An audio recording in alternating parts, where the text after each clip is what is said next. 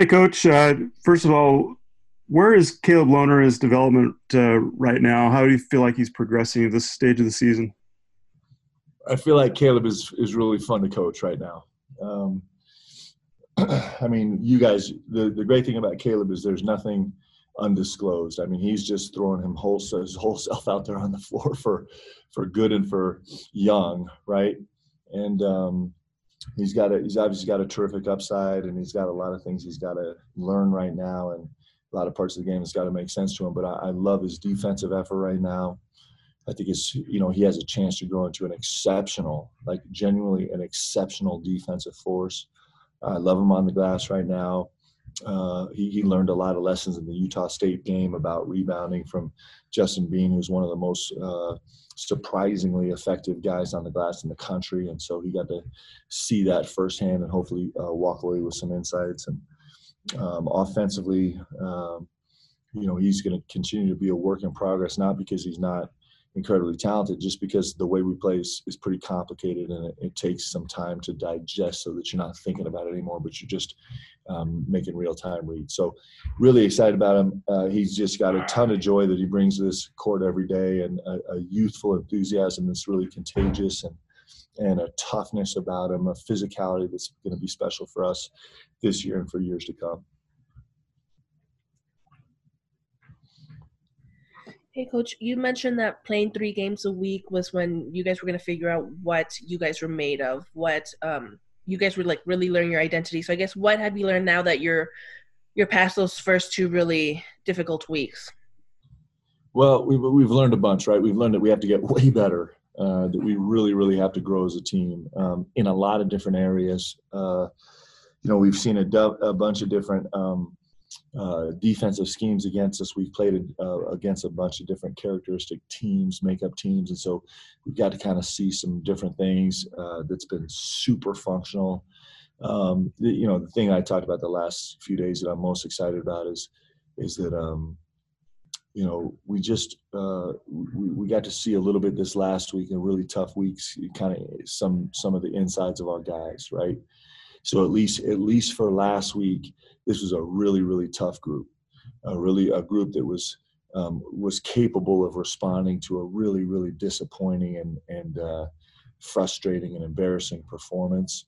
Uh, that they were actually, you know, you always have to make that choice whether you're going to respond with unlimited fight or you're going to kind of crumble at some point. And these guys responded with a ton of fight. I'm not sure we played a lot better, but we we fought a lot harder and a lot longer, and that's super rewarding. You know, with this team, you know, we, we have so much that we have to learn and, and so much growth that we have to do for a lot of different reasons that it's going to be a it's going to be a crooked path for us this season. Um, we're going to have some setbacks, but but I do think that we have a chance to grow into a great team um, by the end of the season. And I'm actually more confident of that now than I was a week ago after watching these guys re- respond to some, you know, to a to a, a, a really disappointing situation. And what do you think you'll learn this week from Boise State and Utah?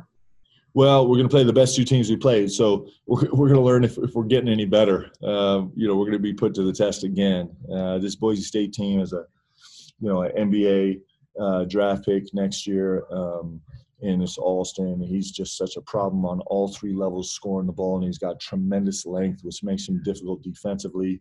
They've got a backcourt that's really, really feisty and really athletic, can really, really score the ball, and and um, and they've got some physicality up front uh, with a great coach and a great scheme, and they're veteran guys. Uh, um, so it's going to be a huge challenge. They can they can play small and really really space the floor uh, and they can also just like take you to task at the rim every single uh, possession relentlessly. So um, we got our work cut out for us there and and uh, obviously utah is going to be our fourth in-state game and um, which is pretty awesome. I mean every single in-state game is just a you know it's just as a match to the death and so for us to get to have four of those in our first eight games is pretty cool. So we'll learn a lot this week Mark, now that you ha- you guys have a good sample size of play with six games completed, what is maybe one or two areas that you feel confident you can count on from this team each and every night? Well, I think our rim protection has been solid. Now, you, you, you always worry about that as coach, but but you know I think it, I think it's gotten a little bit better every every game. I thought it was terrific, St. John's, um, and I thought Utah State. It was probably the difference in the game with us being really frustrated on the offensive end. I think our rim protection saved us. Uh, you know, you talk about a you know a future pro in this Queta, and um, kind of with waves. Uh, you know, we were able to frustrate him into a, you know, a, a, a, he had a terrific performance, but it was definitely a subpar performance for him, going seven for 18 from the field. And Matt Haarms had a huge effect at the rim, and Richard Harward had a huge effect at the rim, and um, so I was pleased with that. I think that's something that we have some faith in. Um, that we feel good about. I think we have a, I think we have some faith in our in our ability to to to function on the glass. Although we got out rebounded last game, I think we believe that we can make some progress there. Um, I think that we have some resilience and some toughness that I think we can, you know, we can respond to some setbacks. So those are things that I think we have in our pocket that I think we're pretty good at right now.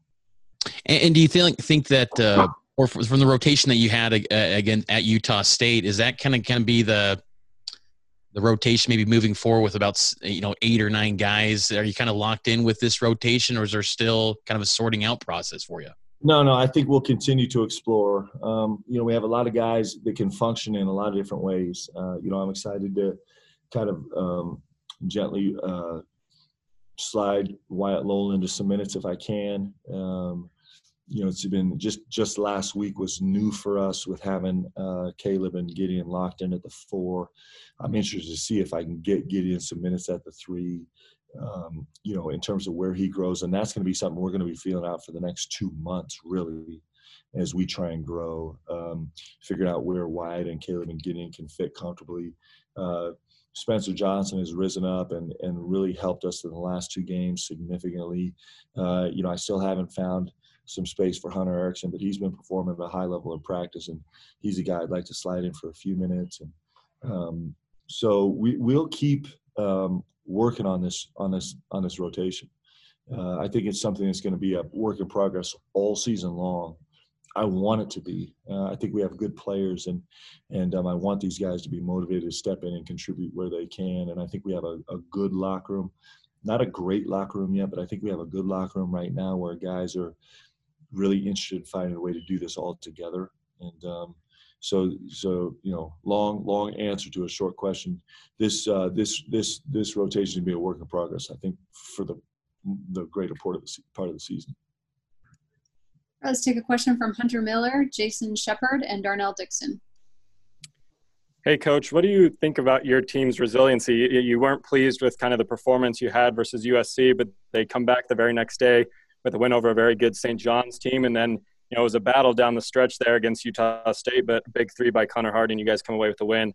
Uh, what can you say about this team's resiliency? How they were able to bounce back uh, after a disappointing loss to USC? Yeah, I'm. Re- I'm really. It's probably what I'm most excited about about this team. Now, you know, the one thing about being resilient, you have to prove it every day. Like it's not like it's never, never something you put in your pocket. Like we know we got it. We just know we're capable of it, right? I said this after the the um, St. John's game, like it was a really brutal 24 hours for us after that USC game. A lot of disappointment, a lot of frustration, a lot of doubt, a lot of questioning, and and you just it just doesn't happen on quick turnarounds like that very often. Um, St. John's coming off a, a, full day of rest and prep after having beat Boston College, and us coming off uh, no day prep, uh, just a shoot around prep for St. John's, who who has a very unique personality and unique style of play, and for our guys to just be tough enough to kind of to, to hang in there and, and fight through the whole 40 minutes of that game was super impressive to me. And then, you know, probably the first time uh, this season where I felt like every single timeout, while we really battled some fatigue and some poor play in the second half versus Utah State, I never felt like my guys disengaged.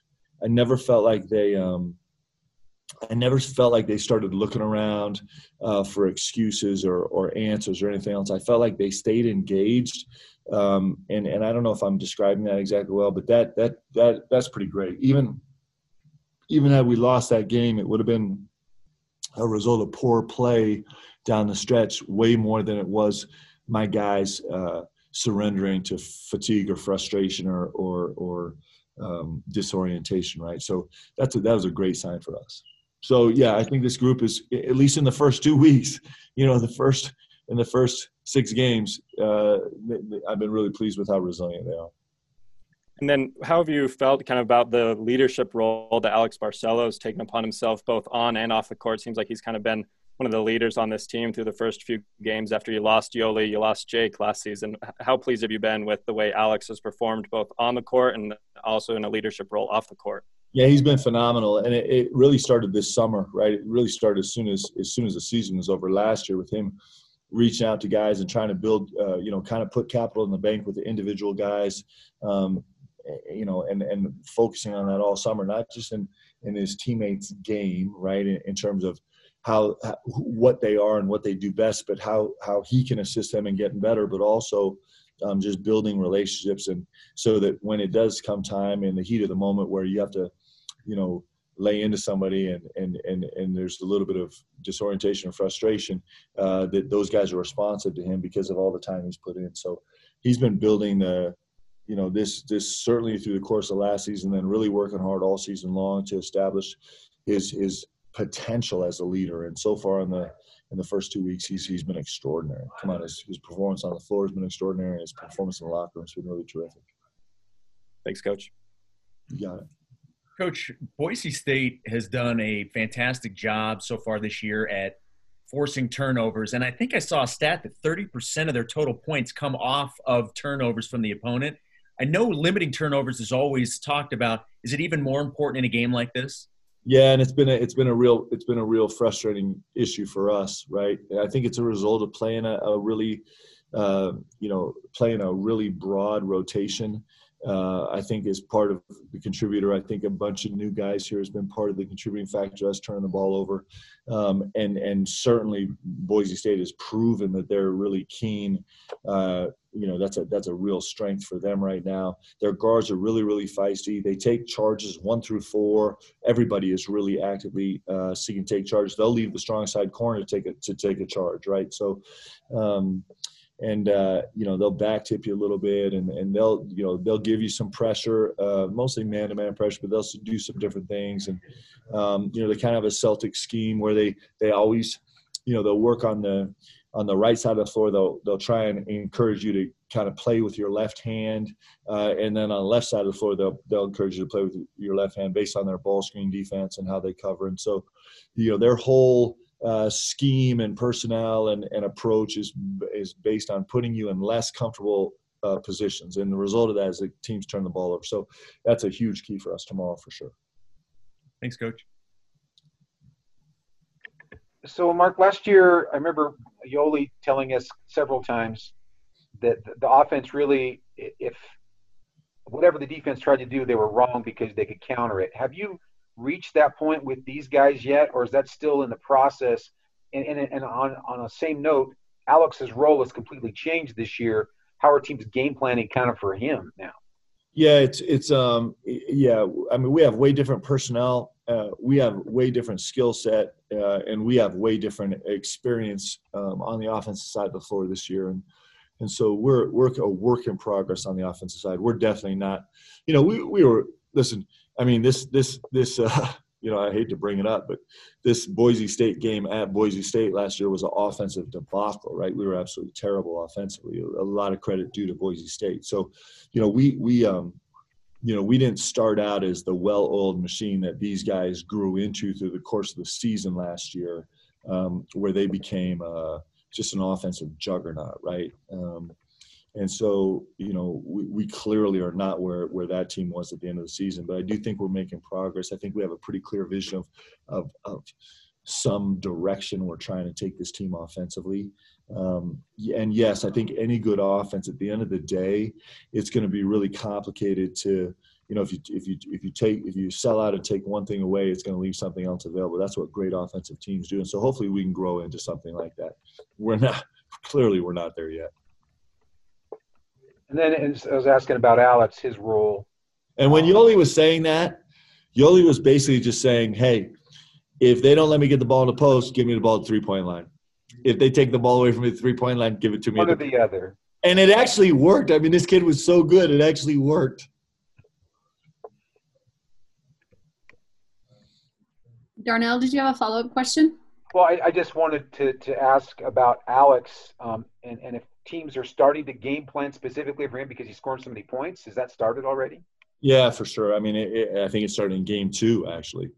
Um, I think New Orleans had a, a, specific package for him that was actually a little bit frustrating. And so, you know, the great thing about this game is that that you know, as you grow in the game, you face new challenges, and he's facing a new challenge right now where teams are really focusing on him and keying on him, right? And so, the great thing about Alex is he's got such a maturity about him. He's such a he just approaches his game the right way that he's not he's not walking into the game um, with his own um, you know predetermined agenda. He's actually listening to the game, paying attention to the game. he's going to take he's going to he's going to greedily take whatever the game gives him and um, he's prepared to have a game where he's got 10 assists and, and two shots and and uh, nine rebounds. Like he's completely mentally prepared to win that way, and he's actually gonna be really excited about that when that comes. And so he's in a really good space to continue uh, leading this team and deal with different game plans against him. Okay, we'll take one last question from Jake Hatch. Yeah, Coach, I wanted to ask you you have both Jake Toolson now with the Utah Jazz and Yoeli with the Wizards, both of them trying to make those respective rosters. I just kind of wanted to get your what you told them, what you what what recommendations you gave to them as they headed off into the pro ranks. Well, I'm so excited for both those guys, um, and and I think they're both uh, really really prepared uh, in terms of their their focus and their approach and their skill set to go um, to go establish great professional careers. Right? Um, they don't they don't need a lot of insight from me. They're just going to go uh, stay focused on the things that are most important. Um, which is finding a niche where you really make a difference on a team. It doesn't really matter what it is, but finding a way to help a team win, to help a coach run his team, to help an organization feel good about themselves. Like all those things uh, ultimately are so important. Um, and and I think those guys have proven that they're fully capable of doing that. And I think that I, I do. I believe they're going to be really successful. I'm excited. Come on, how fun is this? And then just a quick follow up to build off that. You obviously have experience playing in the NBA. How much of your time in that league and what you've seen the league evolve over the years influences your direct coaching style?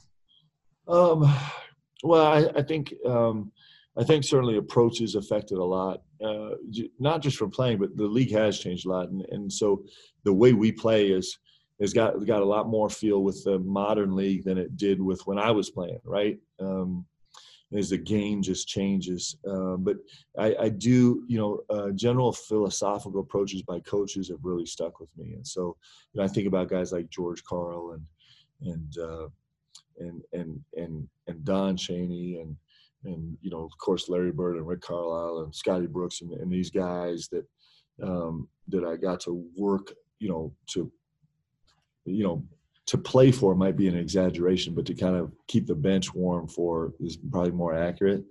But um, philosophically, there's a lot of things that that ring in my head every single day from those guys.